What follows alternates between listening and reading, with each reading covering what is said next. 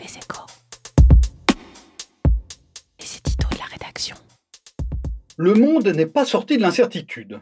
Le coronavirus rôde encore et l'incertitude sanitaire rejaillit sur l'économique. Dans ce brouillard, l'OCDE, le cercle de réflexion des pays avancés, estime que l'activité mondiale pourrait revenir à son niveau d'avant-épidémie d'ici à fin 2021, mais souligne qu'un regain du virus pourrait retarder ce retour. L'incertitude prolongée risque de fragiliser encore plus les entreprises, compliquant ainsi l'action des pouvoirs publics.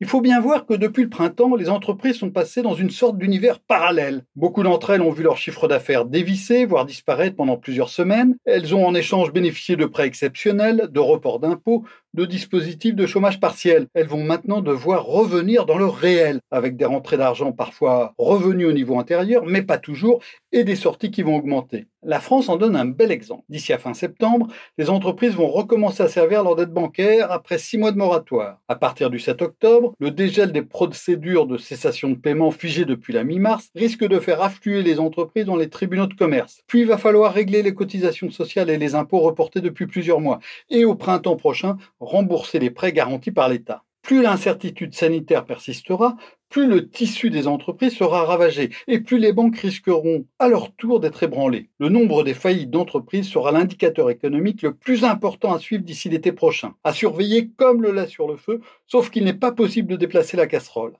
Les pouvoirs publics seront appelés à la rescousse, ils devront être sélectifs, insiste l'OCDE.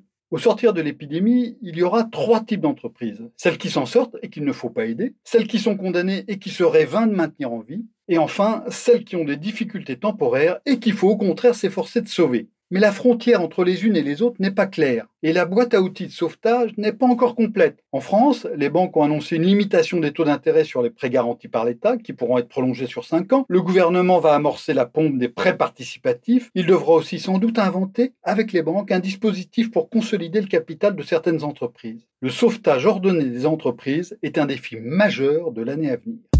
Retrouvez tous les podcasts des échos sur votre application de podcast préférée ou sur leséchos.fr.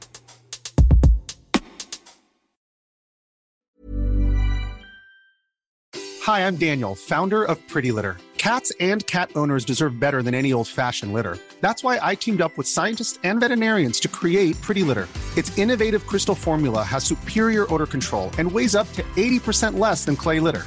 Pretty Litter even monitors health by changing colors to help detect early signs of potential illness. It's the world's smartest kitty litter.